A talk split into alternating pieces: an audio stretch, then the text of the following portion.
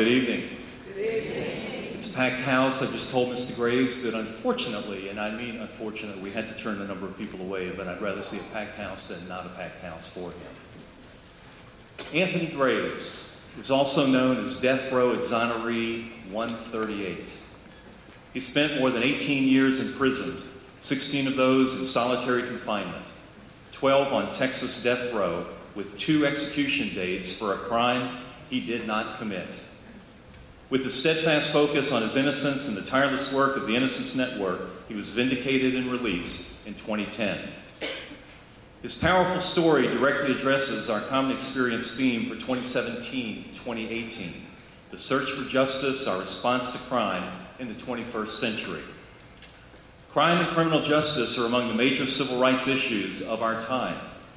The rights of victims and defendants, the rights of prisoners and those in custody, and the treatment of marginalized groups, these are among the issues we are considering every week for this common experience theme. Since his release in 2010, Anthony Graves' speaking engagements have included the American Bar Association Death Penalty Representation Project's 25th anniversary with retired Supreme Court Justice John Paul Stevens.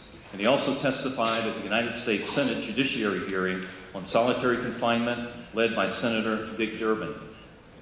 Mr. Graves is a prominent activist with the American Civil Liberties Union. His story has been featured on two covers of Texas Monthly, The Katie Couric Show, and the Emmy Award winning documentary, Grave Injustice. In 2013, he started a scholarship at the University of Texas Law School in the name of his champion, Nicole Casarez. And on Martin Luther King Day 2014, he filed a grievance against the district attorney who wrongfully convicted him. He started the Anthony Graves Foundation to give children left behind by the criminal justice system a chance to live happy, productive lives and to become the powerful new foundation for all of our communities. The Anthony Graves Foundation promotes fairness and affects reform in our criminal justice system by fighting for those who have been wrongfully convicted, those with overly harsh sentences and cases of actual innocence. Please join me warmly in welcoming Texas State University Mr. Anthony Graves.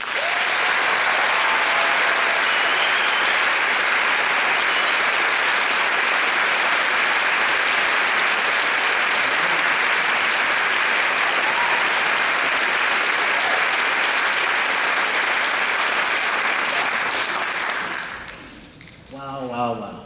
Texas State University. First of all, I want to say thank you. Thank you for inviting me to share my story with you all. Uh, it's quite a remarkable story. But before I begin, I want to ask a question. How many of you out here, I just want to see a show of hands. How many of you out here, number one, never thought about the death penalty? Yeah. Now, how many of you think that you could never be sentenced to death for a crime you didn't commit? Come on, show your hands. You know, you guys do not go to bed thinking that maybe you can be convicted. All right? For those who just raised their hand, I used to be one of you. I never thought that someone could convict me for a crime I knew absolutely nothing about. And then on top of that, sentence me to death. Where, as they say, some of the worst of the worst reside. But we'll get back to that. Now I want to tell you about my story. Uh, back in 1992, that was a horrible, horrible crime that had taken place in this small town, Somerville, Texas. I don't know if any of you know it. Six people were murdered. Four were children, one was a teenager, and one was a grandparent. They were shot, stabbed, bodies were bludgeoned, gasoline was poured all over their bodies, and the house was burned down. So, an obvious attempt to cover up the crime scene. So imagine this small town, this type of crime happening. That was outrage. They were scared. As a matter of fact, the mayor came out the next day in the papers and said, that whoever had done this crime didn't even deserve a trial. They should be caught and hanged. And that's kind of the way they pursued the case. Because several days later, I think maybe a week later, so that was a funeral, right? And they buried all these people. And one guy showed up to the funeral with bandages on his head, wrapped around his head and his hands like he had been burned in a fire. So he immediately became a person of interest to the Texas Rangers that were there. Now, after the funeral, they decided to follow this man home because they wanted to speak with him. They followed him home, asked if he, they could speak with him. He agreed, and then they took him to the DPS office where they interrogated him over 14 hours. Don't nobody know what all he was saying, but we know that he was interrogated for over 14 hours. And at the end of it all, they tell him, We don't want you. We want the person that was with you. That's all we want, and we'll let you go. So this man name was Robert Carter. And according to Robert Carter's story, he said, the reason why I call Anthony Graves' name is because when they were taking me to the DPS office, I seen a Jeep coming off the freeway onto the feeder and I seen four black guys in it. I thought Anthony was in the Jeep.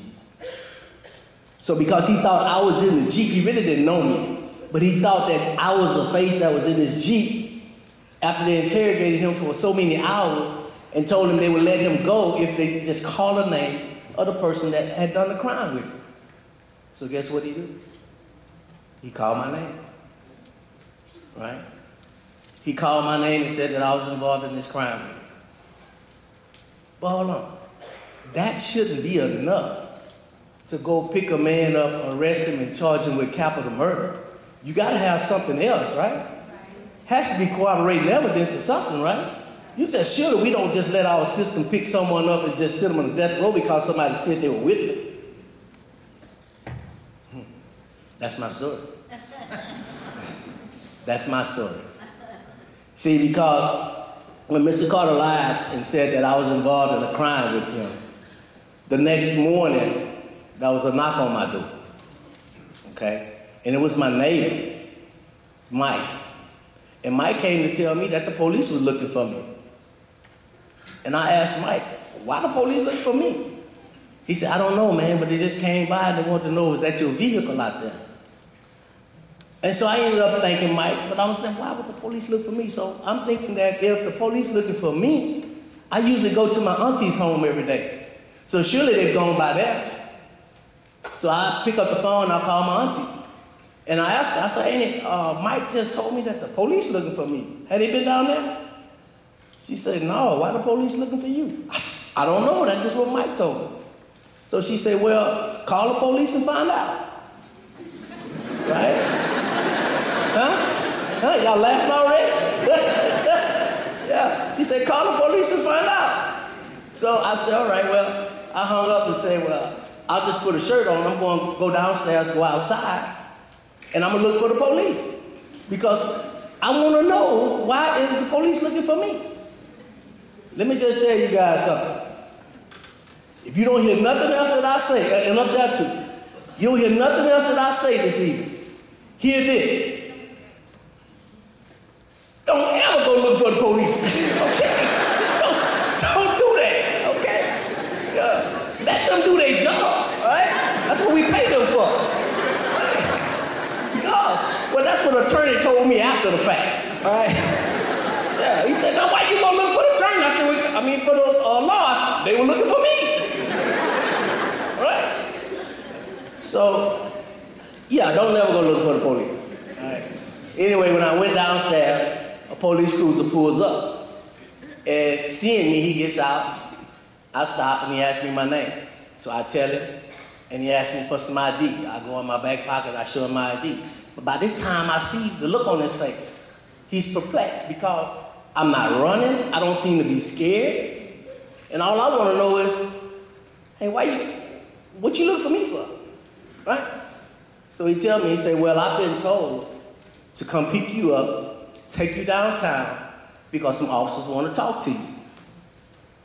I said, Can you tell me why?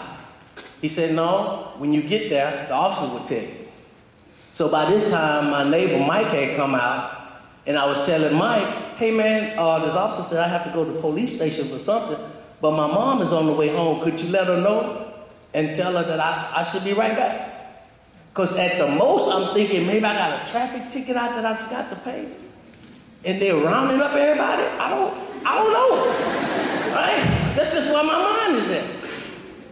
And, and so after I tell Mike that, the officer handcuffs me, puts me in the vehicle, and now we're going down the main street with me in the back of a police vehicle, and I don't even know why I'm back there. People pulling up to uh, stop sign and they looking, trying, you know how we do looking, trying to see who back, who in the car, and I'm ducking uh, because I'm supposed to be in here. It's embarrassing, okay? And then I get down to the police station. Once I get to the police station, they put me in the booking room, asked me to take everything out of my pockets and have a seat. Now, understand this I'm charged with capital murder. I'm in the booking room, I have no handcuffs on. They just told me to take a seat, and they just ignored me for about 20, 30 minutes. So I started asking the police officers that were coming in and out of the booking room, hey man, can somebody tell me why I'm here? You know, because if, in my mind, number one, I know I haven't done anything wrong, but let's just clear this up because I got plans, right? Yeah, I had plans that night. Me and my girlfriend was supposed to be meeting later on after she went and done some business, but I had plans, okay? And I'm sitting here and I'm sitting here, and finally, Four Texas Rangers and a magistrate comes into the booking room. Ask me my name, I tell them. Then they tell me to stand up. When they tell me to stand up, they started reading me my rights. Right? As a matter of fact, I think I have footage to show you just that, that moment when I was being told that I was being charged with capital murder.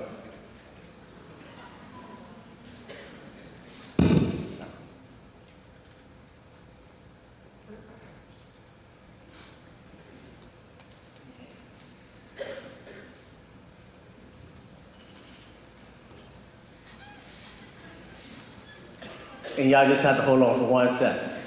It took a little while for them to book me, okay? uh,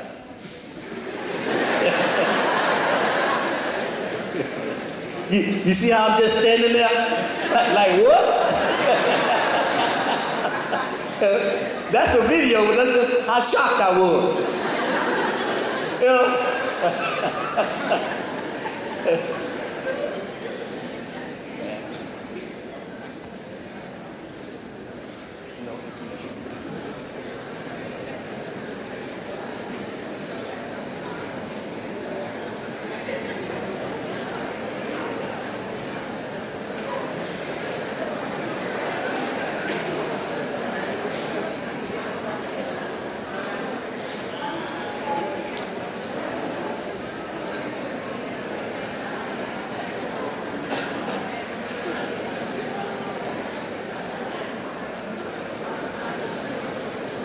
Hey guys, until they can get the audio working, we're just gonna narrate the story. Is that okay? All right, fantastic. So anyway, when they take me into the booking room, they started reading me my rights. I'm standing there and they just read me right. You got the right to remain silent. You got, I mean, I'm, hopefully none of you guys ever heard this before because y'all college students. But they started reading me my rights and I'm just standing there because I don't know where they're going. I'm still thinking this is about a ticket. Okay? Let me tell you about naivete. Naivete saves lives. Because I'm still thinking that this is just a ticket. There's no way in heck I'm thinking what they're thinking. And so when the magistrate, they ask me to stand up, I stand up, and the magistrate begins to read me my rights. All of a sudden, she tells me, You've been charged with capital murder. Oh, I wish I had that video for you guys. And I'm like, what? Capital murder? I'm thinking of ticket. Right? Capital murder? Who, who, who got me? I, I don't know nothing. So, so they, they interrupted me and said, hey, look, would you like to come and talk with us? And of course I wanted to talk with them because like I said, I had plans. So let's get this cleared up, right? So I can go home. You know, just a mistake, no problem. That's how the system is supposed to work. When you acknowledge that a mistake has been made, correct it. That's all we want with our criminal justice system. We know that you're not going to get it right all the time, but when you get it wrong, correct it. And that makes for a better system. But that's not what they do. So when we get back into this room, I mean, they just light into me. I am everything but the child of God. I had to take my shirt off and see if I had any burn marks on me. I'm just, I'm being treated like a criminal right now. Okay? And, and, and I cooperated to come down here to be treated like a criminal. Okay? So after they interrogated me for many, many hours, one of the Texas Rangers, the head Texas Ranger, walks up into my face and says to me, Mr. Graves, I'm gonna be honest with you. I don't believe you did this. But if you don't give me nothing that I can put on Mr. Carter, we're gonna put the whole thing on you. And if you are actually innocent, then don't let no grass grow in your grave. Now get him out of here. Okay? Hey, no. We might have it. All right? We might relive this moment. You're charged with the offense of capital murder. Who? An affidavit charging you with this offense has been filed in court. Do you understand what I've told you, Anthony? Yes, ma'am. Capital murder? Me? Who, who, who murdered? I mean, You have a chance to talk to your officers that actually work the case. They, they, Oh, okay. you want to talk to them? Man, this, this is a big mistake. Capital murder. I never even shot a gun in my life. God.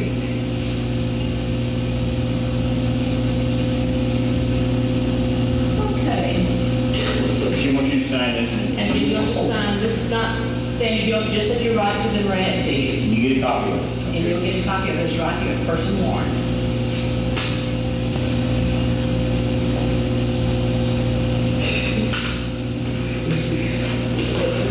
Whoa. yeah, this is gonna have to get straightened out.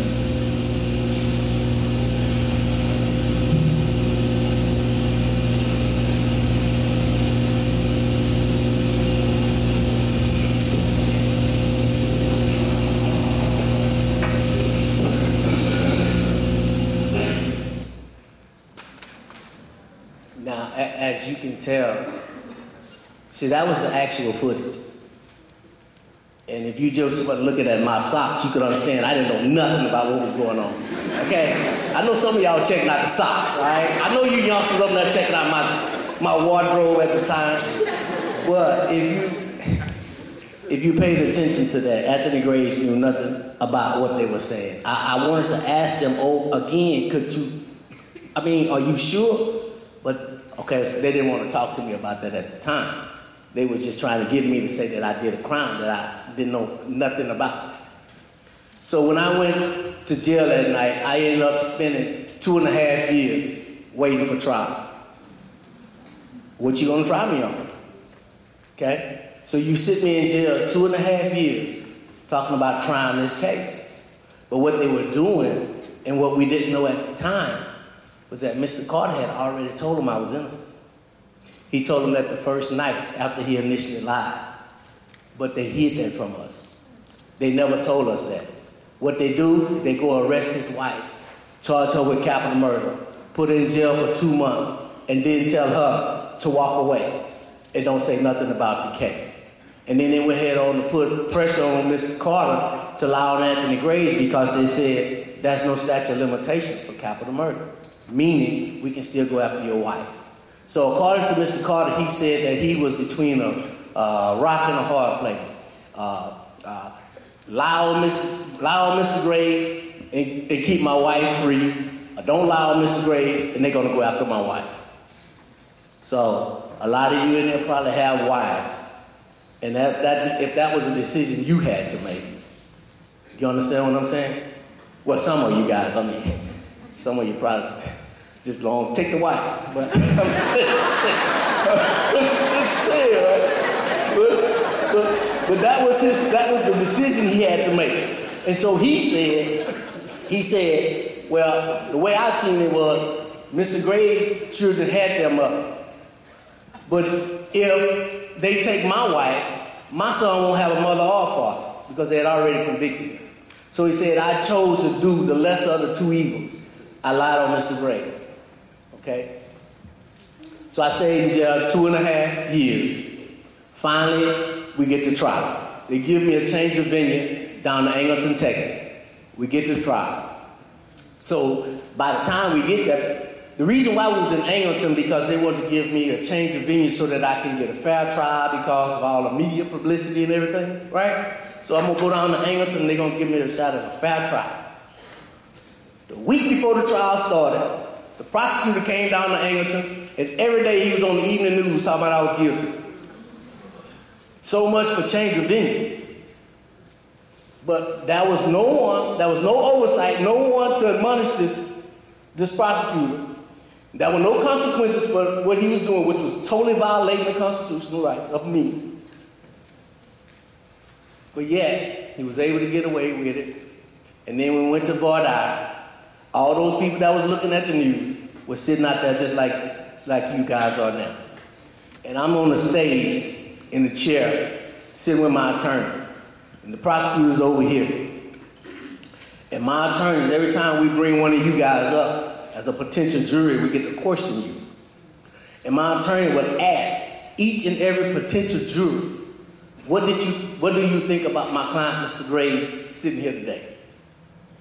And at least seven out of ten would say he must have done something, otherwise you wouldn't have him here.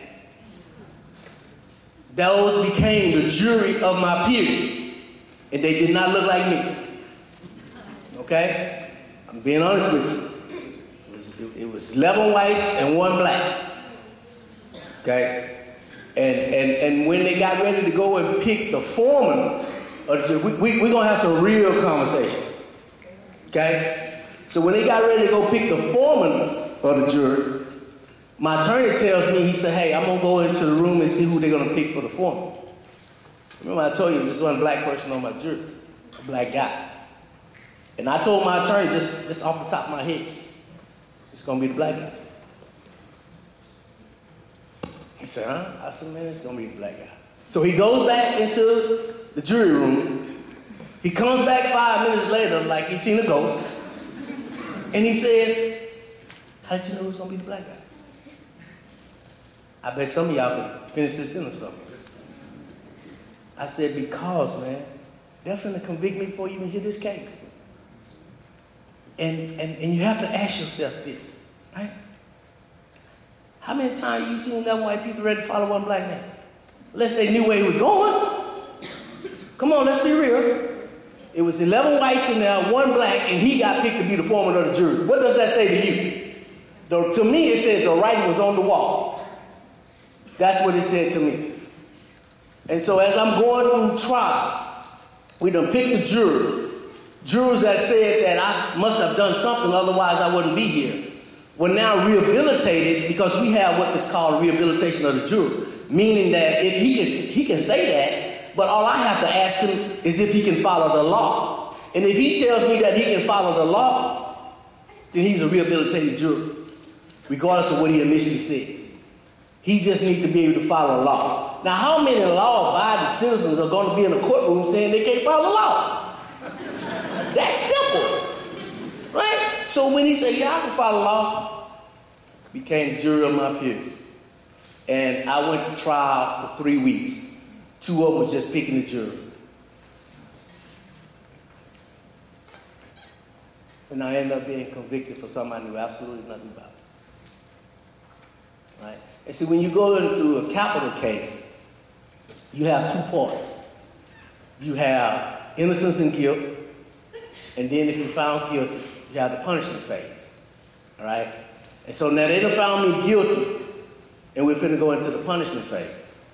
So my attorney comes to me and says, hey man, I want to put your family members on so they can talk about your character. And I said, no, I, don't want my family up there. He said, Mr. Graves, I believe in your innocence, but the state will kill you. And I want to put your family up there to save your life so that then I can help get you your freedom. I said, man, I don't want my family up there. He said, why? I said, man, because this is a joke. How you just gonna pick me up from my home, uh, put me in jail, sentence me, find me guilty of a crime that happened in a town I don't go to? I don't know nobody. They don't know me. I don't have no, I'm not a criminal. How can this just happen? So it's a joke, and I don't want my family to be a part of it. But they wanted to do it, so reluctantly I agreed. And I watched my I watched my mother get up there and talk about her son, her oldest child, being the strength of the family. Then I watched my sister get up there and talk about her oldest brother, how he took time out to babysit her, her, her, her daughter and her little son while she went off to college. Then I heard my son get up there. And see, my son was dealing with sickle cell anemia. And every time he would have a crisis and had to go to the hospital, I was always there with him. I spent nights in bed with him. And I'm listening to my son talking to 12 strangers that don't know him, he don't know them, and they don't know me. Beg 12 people to save his dad's life. Spare his dad's life for something he didn't do. The juror went back into the jury room, and in an hour and a half, came out and sentenced me to death. So, when they sentenced me to death, they didn't just sentence me to death. See, this thing has what is known as a ripple effect. Okay? It don't just touch the person that's sitting in that seat. It touches his entire family. So you need to be correct when you get in that person because it's going to affect his entire family. You're charged with the offense of capital Oh. murder. Who? And Not again. this is my mom. With a mouth open. Not even when I was by myself, being at work sometime around certain friends, I would, you know, break down, talking to them about it, you know, and they would kind of give me encouragement, but nothing could, you know, really encourage me at that moment, thinking that, you know, they're gonna really kill my son for something he didn't do. That's the ripple effect. But let me add to what she was saying. The whole time that I was down there, society treated my family bad because they thought my mom had raised a killer. And they treated her bad. All her friends were no longer her friends anymore. Okay? So much to the point she had to start getting counseling. When I got my first execution date, well, let me digress. Let me go back to after I was sentenced. So after I was sentenced,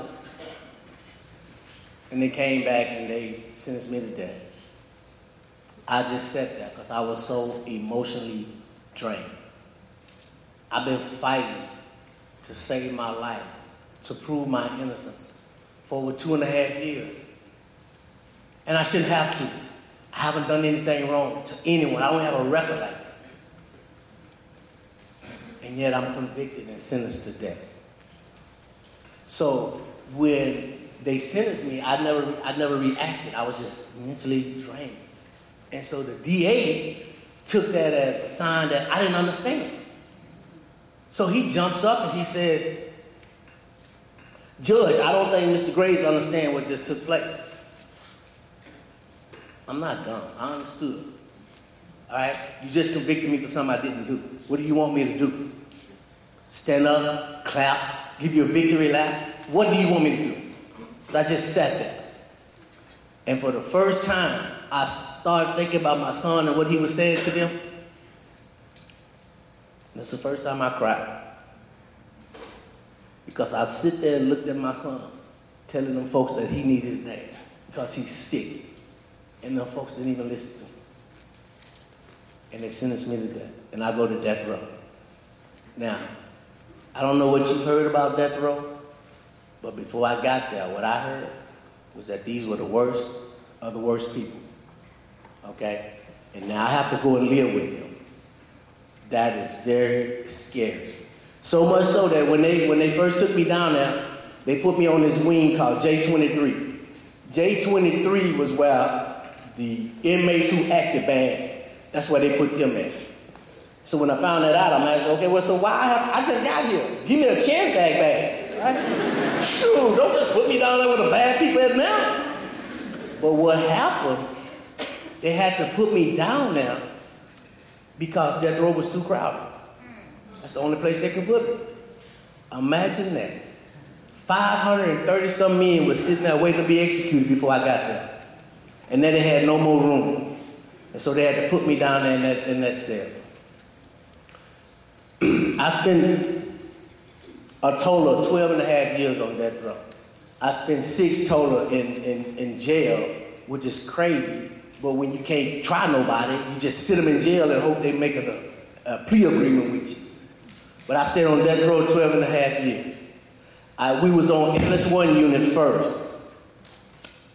When we was on Ellis 1, we had an opportunity to kind of kind of kind of commingle with each other. We had what they call a work program. We can go out and make the officers clothes, and then in turn they would let us wreck together and play handball and basketball together. Right, just death row inmates because we were all isolated from regular population. So I stayed down there and I got to talking to these guys, got to get to know these guys, and then I walked away thinking, he's not no monsters. This is somebody's child.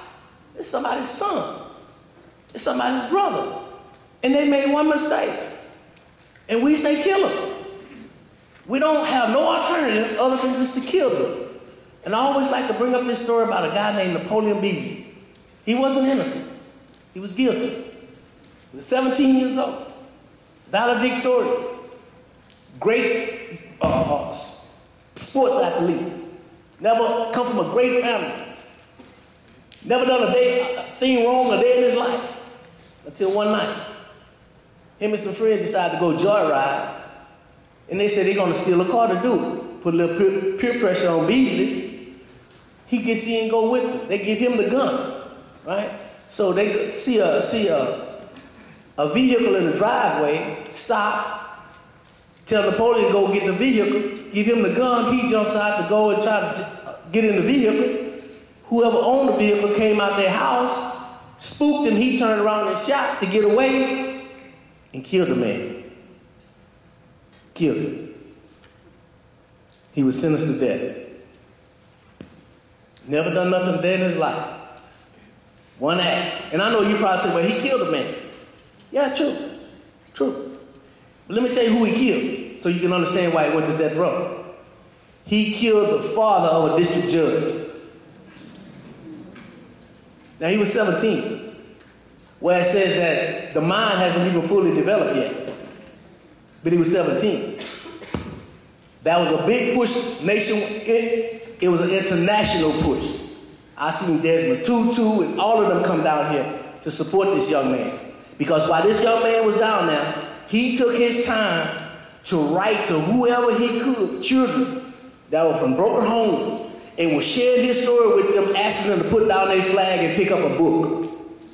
He was making a difference from behind those walls because of what he had done. He was so remorseful. He just wanted to share his story in hope of saving somebody else's life.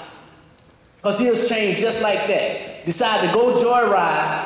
17 finna go off to college. Decided to go joyride. And he ended up on death row. And we killed him.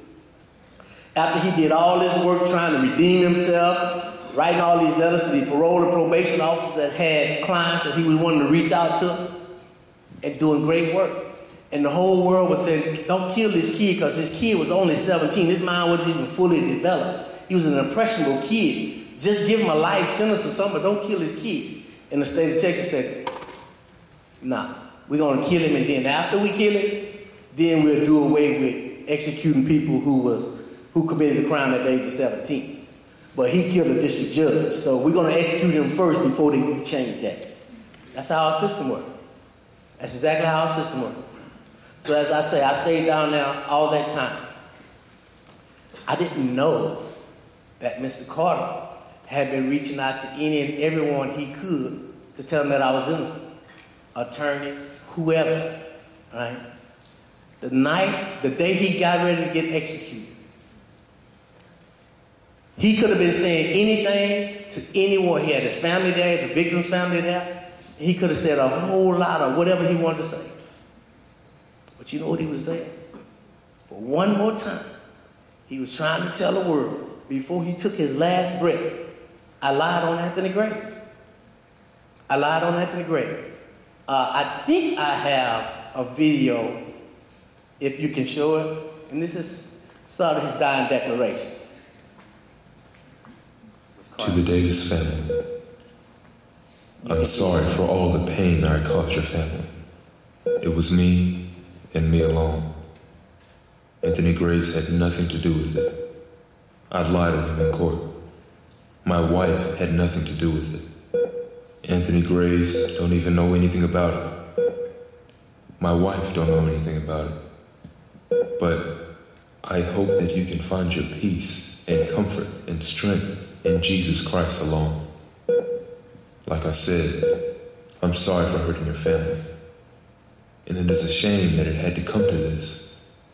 So I hope that you do find peace, not in my death, but in Christ. As He's the only one that can give you the strength that you need. And to my family, I love you. Uh, you have been a blessing to me, and I love you all, and one day I will see you. Abul, behold your son. And Anitra, behold your mother. I love you. I'm ready to go home and be with my Lord.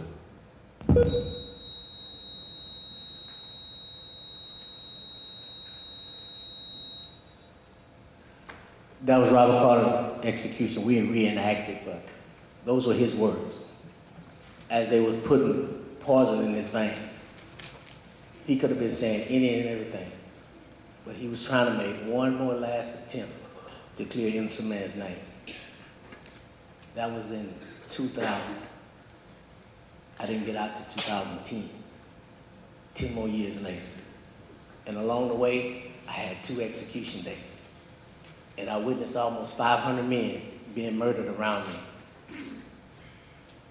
This was just like, I can't even describe the chaos.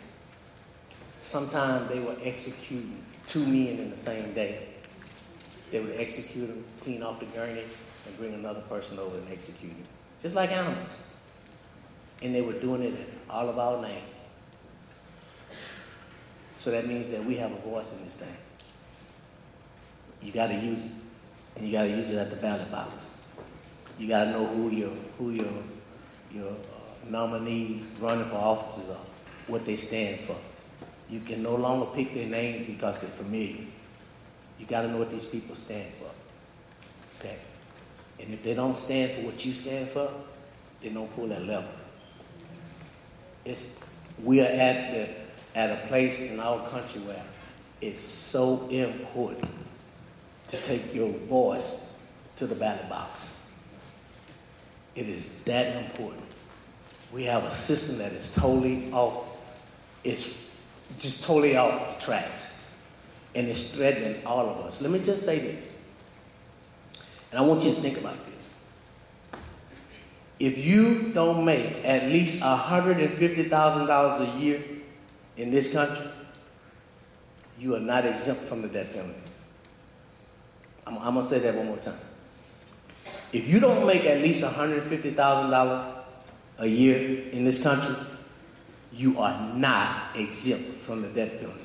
So whether you believe in it or you don't believe in it, if you don't make $150,000 or more in this country, you're prone to it. You're prone to it. So pay attention to it. Because the last thing you want is for someone to come knock on your door saying that they have to take you to jail. For something you know absolutely nothing about. Okay? Anyway, back in 2006, my case was overturned. I had gone through the state court, state district court, federal district court, and now I'm in federal court. They're trying to execute me. I got one more step left. That's the Supreme Court. And if they don't go in my favor, they're going to kill me for something I know nothing about. Fifth Circuit, one of the most conservative courts in our nation. You understand me? I'm, when I say one of the most conservative courts in our nation, if not the most conservative, gave me a 3 0 vote in my favor, citing egregious prosecutorial misconduct. Basically saying that had, had the prosecutor not lied, withheld evidence, threatened my witnesses, I wouldn't have even been in jail. See, I didn't tell you about my witness during trial, Miss Yolanda Mathis. See, Miss Yolanda Mathis was my alibi witness because I was with her all night. When she got ready to testify for me, prosecutor jumps up and asks to excuse the jury out of the room because he wanted to put something on record. They did that. And then the prosecutor went on to say that Miss Yolanda Mathis had now become a suspect. And if she come and testify for me, it's highly likely they're going to seek an indictment of capital murder against her. So my attorneys, being inexperienced, didn't know what to do. They decided, hey, we need to go tell Miss Mathis that because she don't have no representation. So they asked the judge, could they be excused to go tell Miss Mathis that because she's back in the witness room waiting to come testify. My attorney went back and told her that she bust out crying and run out the courtroom. Never wavered, but she bust out crying and run out the courtroom.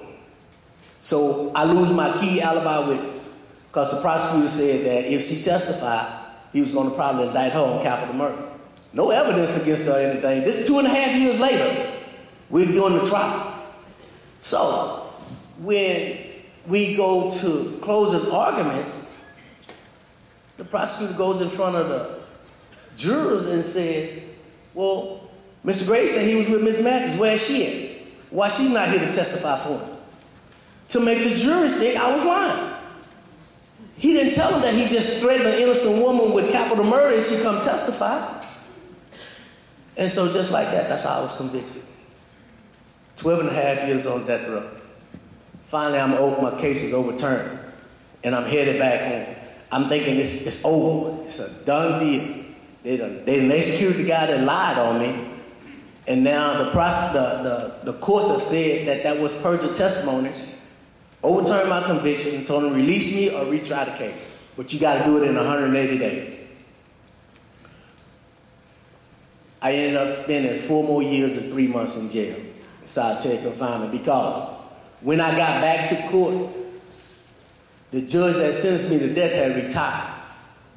And the judge that was now on my case was his daughter. And she was pushing for the case to go to trial, even though prosecutors were telling her this man is innocent.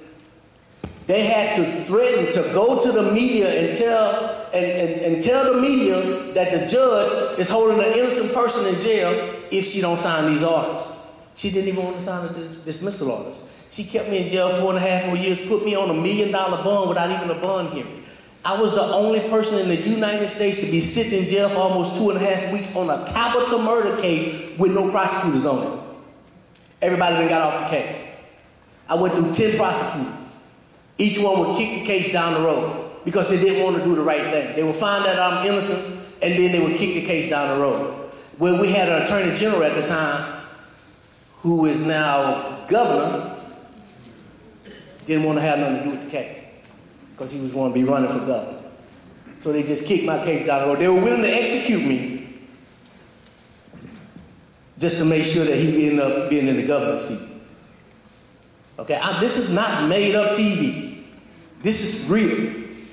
These are politicians, and this is how they play with our freedoms and our lives because we're not holding them accountable.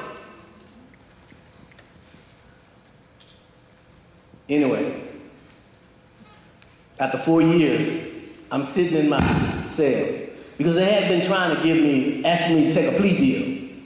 And I kept telling them, you're going to kill me or you're going to free me. That's not going to be no deal. Okay, I'm innocent and we're not going to play with that. Because they asked, well, what would he take? And my attorney came back, she said, I have to, whatever they say to me, I have to relay it to you. I know you're innocent, blah, blah, but they want to know, like, for example, if they will give you time served today and let you walk out of here, would you plead guilty? She said, because here's the deal. People that know you're innocent are going to always believe in your innocence. But people that think you're guilty, you're probably not going to change their minds. But I am trying to save your life. And if they want to give you time served and let you go home today, I need to know if you'll take it. And I said to her, Nicole, if they offer me time served for this case, y'all gonna be feeding me in this cell. Y'all gonna kill me or free me. There's not gonna be any compromise on the truth. All right? And so that's how I stayed back there for four more years. Okay? Then finally, finally, they hired this lady named Miss Kelly Siegler, who was known for putting men on death row. She put 19 men on death row. Okay? She got a, a show, Cold Case. Yeah, that's that's the prosecutor that came put me put me back on death row. And she came in, and for the first few months, she did all her work, man. She went through every box of evidence they said they had. She told me, Anthony, I went through 26 boxes of what they call evidence. And there was not one shred of paper in there that linked you to anything. She said, so then I went to my investigators and I asked them one by one, what did they think? She said, Mr. Graves, every one of my investigators came in and said, that man is innocent. So we went and told the special prosecutor, told the prosecutor this, and that's when they went to the judge, and the judge was refusing to sign the order because she wanted to go to trial. So when they threatened her with going to the media, she said, well, she signed said, well, let him go. And so they wanted to bring me to the court and apologize to me in front of the whole world and my family and everything. And the judge said, I don't want that hoopla in my court. Let him go now. Well, just so y'all know, I wasn't mad. I was ready to go now. Okay? We didn't have to wait for her to let me come back in her courtroom Monday. Let me go now. So that's what they did. So at 45 years old, after 18 and a half years, I walk out of jail with all I own in a little bit of box. And that was legal work and pictures. A 45 year old man. And so by this time they were in they were doing a documentary on me, Grave Injustice. 48 hours was there when I walked out, and Richard Schlesinger, the host, came up to me and he was like, "Hey man, you, how you feel?" And I'm like, "I feel good." you know.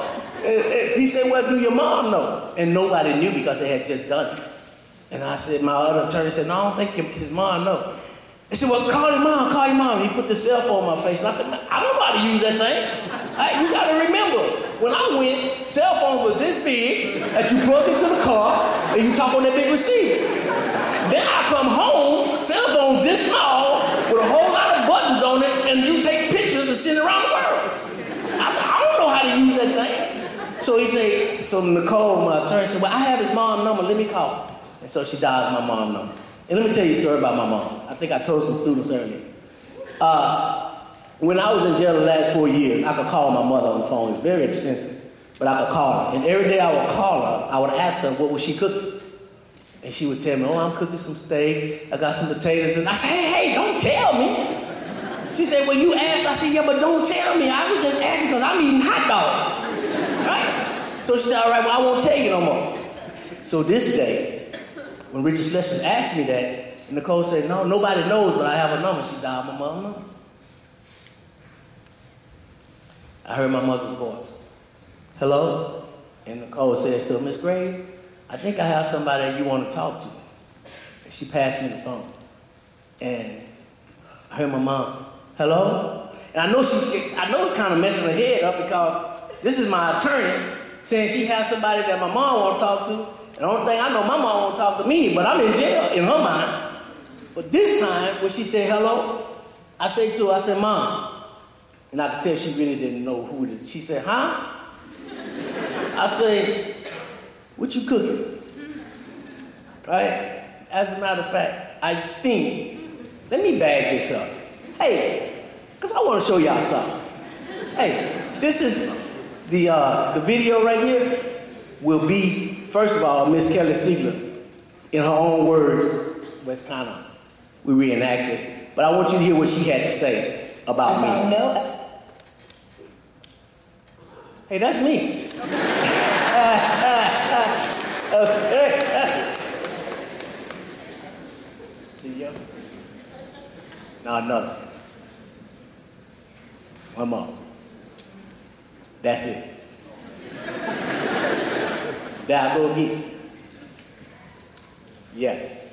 All of them. Anthony Graves, carrying all of his belongings and looking a little dazed, walked out of jail and into the warm Texas sun. This is probably the dumbest question I've ever. One more. I told you I didn't know nothing about technology. there it is. There she go. There. Someone here. Hold on. His first call as a free man is to his mother. Say what you cooking tonight? His mother didn't know that her son was free. Can, can you put something on? Because I'm on my way. This is your son. and just so you know, I did not escape.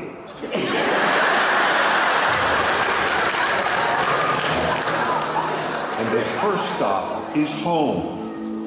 To his sons who had grown up without him, and at long last, to an embrace with his mother.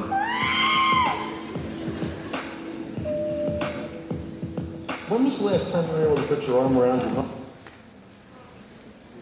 So, thank you, thank you, thank you, thank you, thank you. Thank you.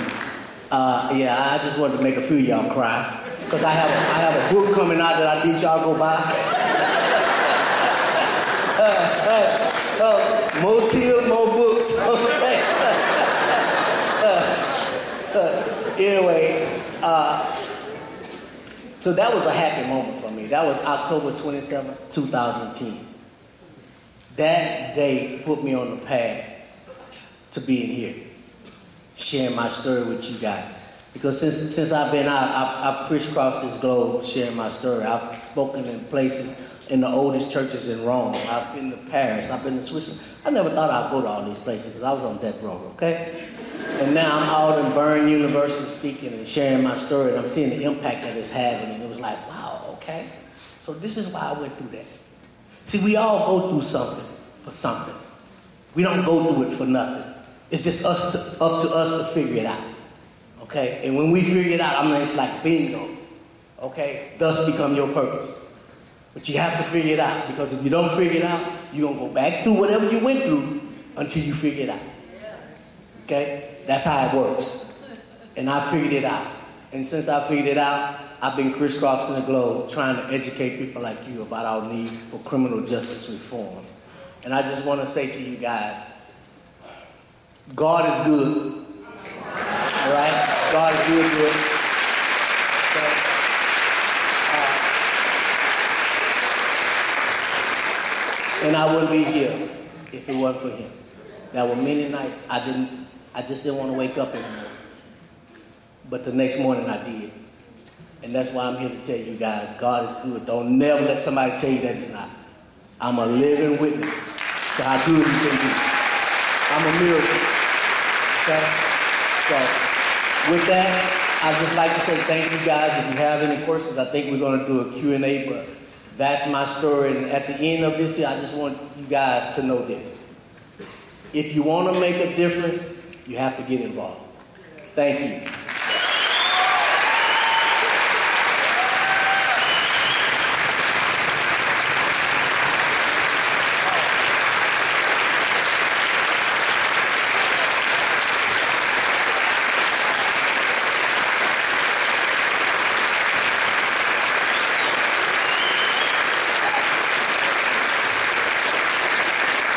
Wow.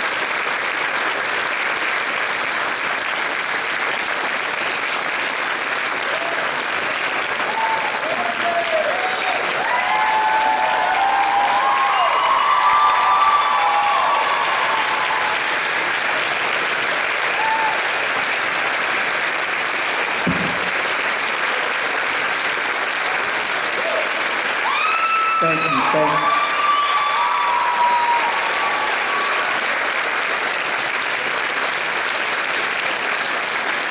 Thank you, guys. Thank you. Wow, I'm gonna leave. I'm gonna leave here feeling like I'm Kevin Hart or somebody.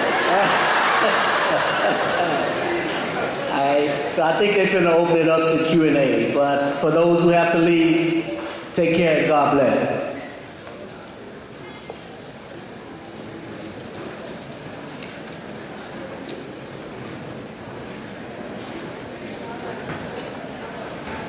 For those who would like to ask questions, we have two microphones, one at the front of each aisle. We have an usher who will help with that. Be able to take probably about five or six questions. Then we need to move to the lobby for the signing period, but please feel free to come forward if you'd like to ask a question.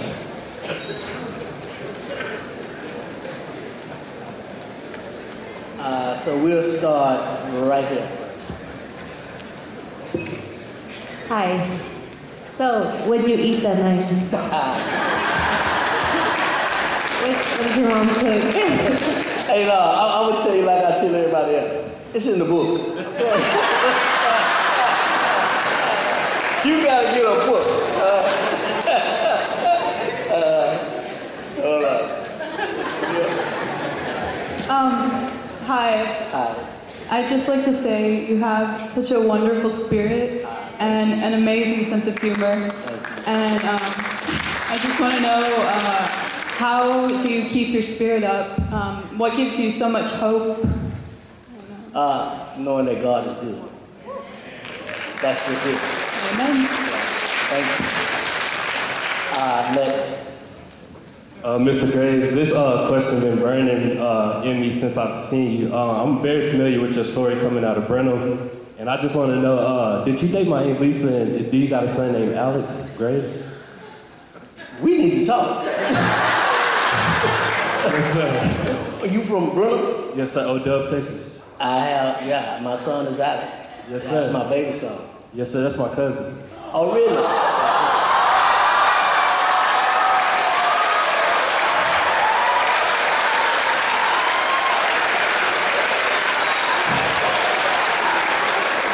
Lisa is my aunt. Lisa is my aunt. This family to me.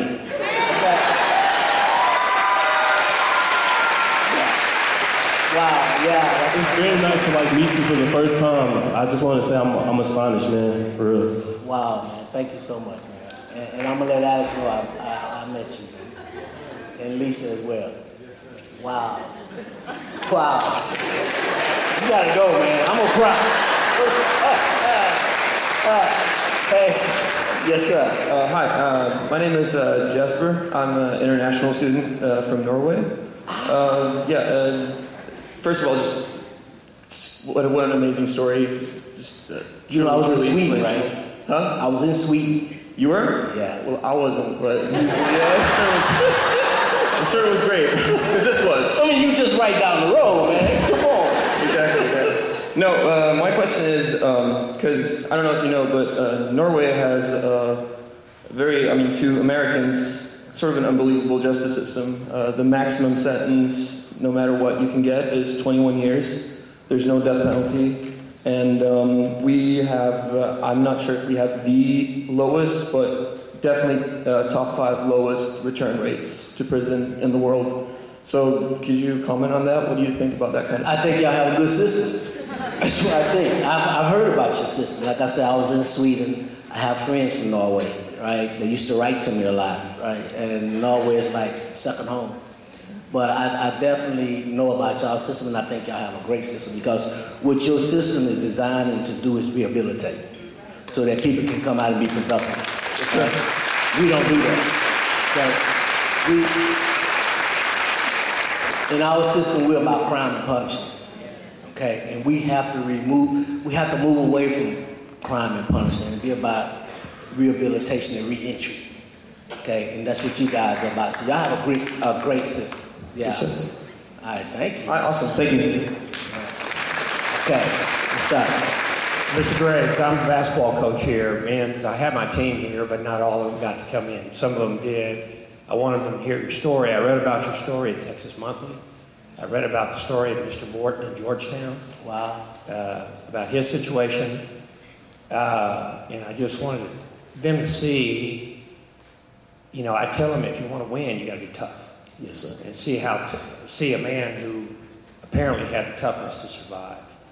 My question is for you is, how can, I mean, I see your prosecutor lie and cheat you out of uh, one third of your life.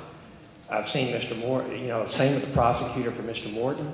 I read about up in Dallas, so many men have been uh, proven innocent by a prosecutor in the 60s and 70s. What recourse of action do you have, or, or can we do to make these prosecutors who are interested primarily in reelection pay for making you and so many other young men, uh, men suffer? You know, that's a good question, man. And the first thing I'll, I'll start out with is saying that if you want to be heard in this country,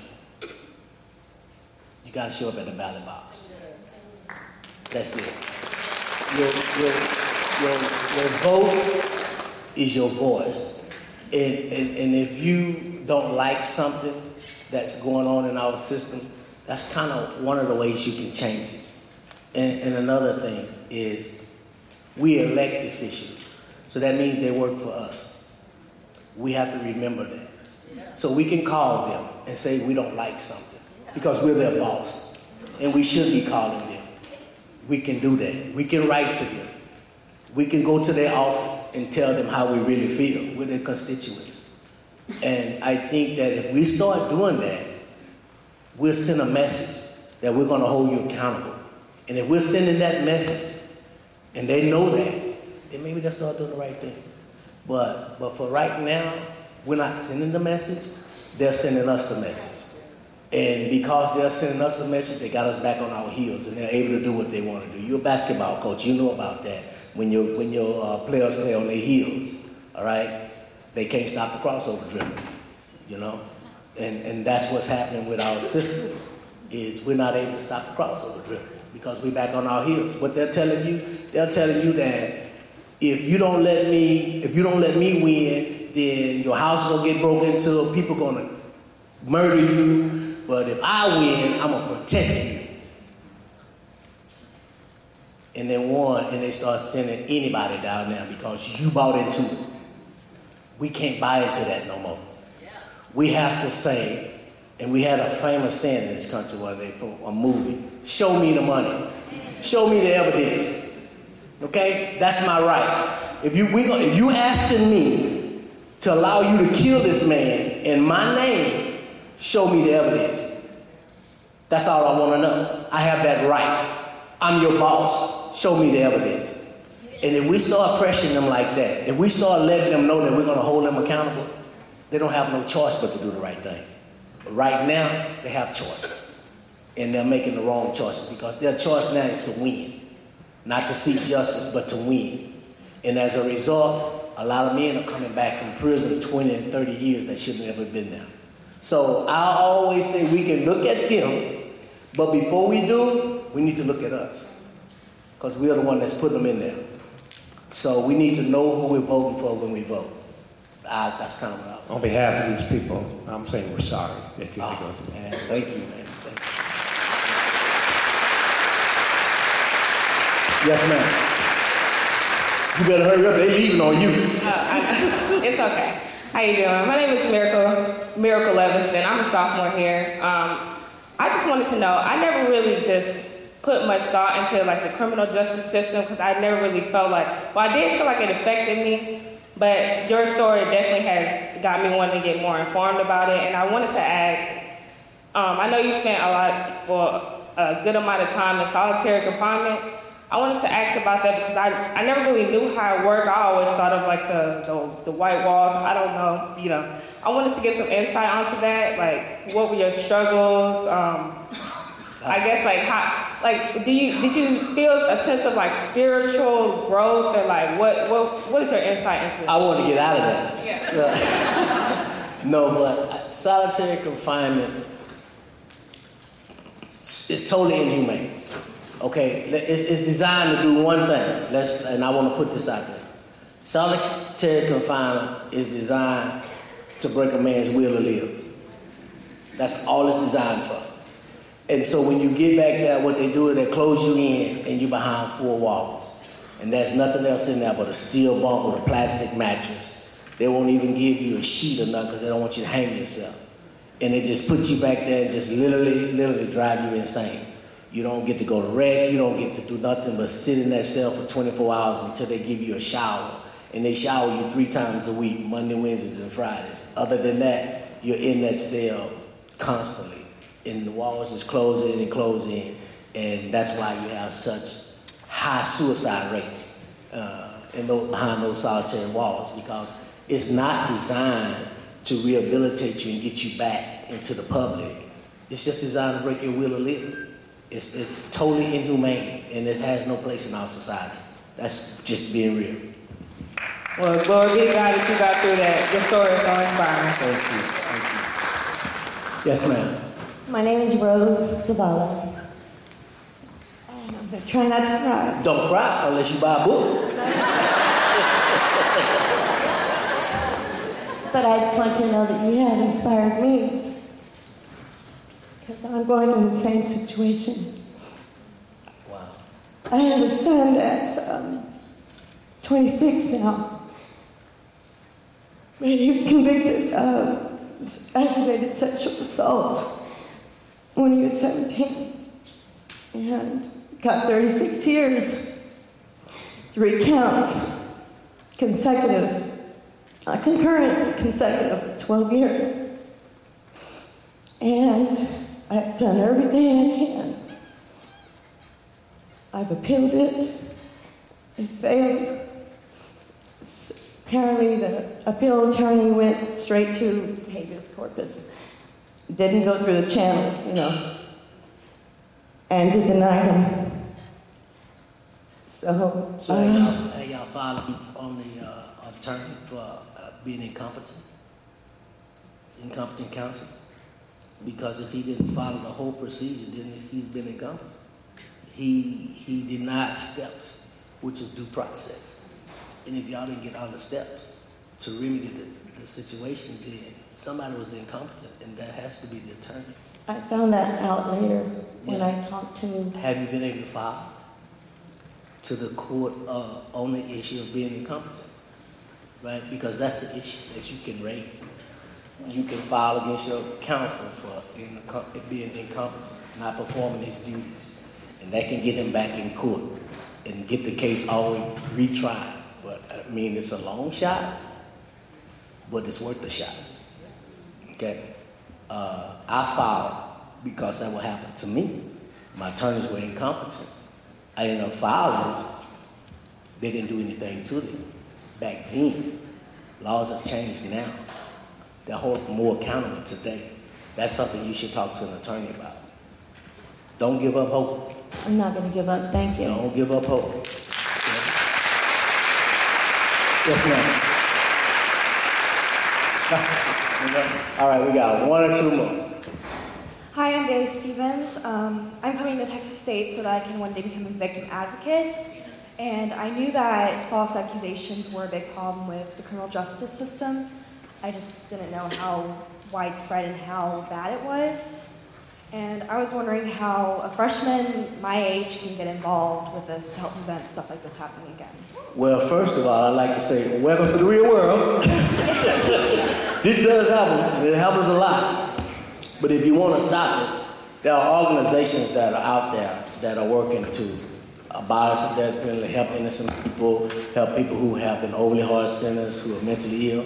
I would say to you, find an organization, a quality organization, and volunteer your time. That's how you can help. Thank you.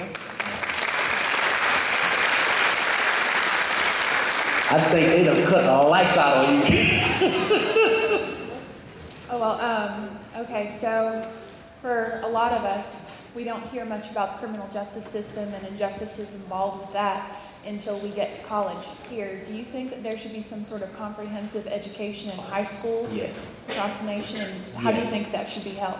Well, I, I think I think that definitely criminal justice course should be uh, required subject in class, and you should in that class number one learn about your constitutional rights. I bet you how many of you in here know your constitutional rights, right? We got so many people in college, in college today, and still don't know their constitutional rights. That's why it's so easy for them to wrongfully convict someone because you don't know what your rights are. So the first thing I would do is in, in that type of class is teach my students their constitutional rights. That's the first thing I would do. Yes, and after that, we can go through a mock trial. We can. I want you to know how. I, I want you to know the workings of the DA's office, the uh, uh, the jury, how they, what the, what the, the guidelines are. For. See, you get to know the system because once you educate about the workings of the system, then you can become creative enough to figure out how to change the system right? But you got to educate yourself first, and that's the first thing I would do. And I definitely think that high school should have a curriculum dealing with criminal justice because it's a big problem. Yeah. Thank you. Thank you. All right, is that it? One more? Working? All right. Name's uh, Jeremy Bernard. Um, I'm never going to meet you past this or even see you, but I'd like to shake your hand and say thank you so much. Oh, man, thank you. Definitely. Thank you. You gonna buy a book? Against the wife. All right.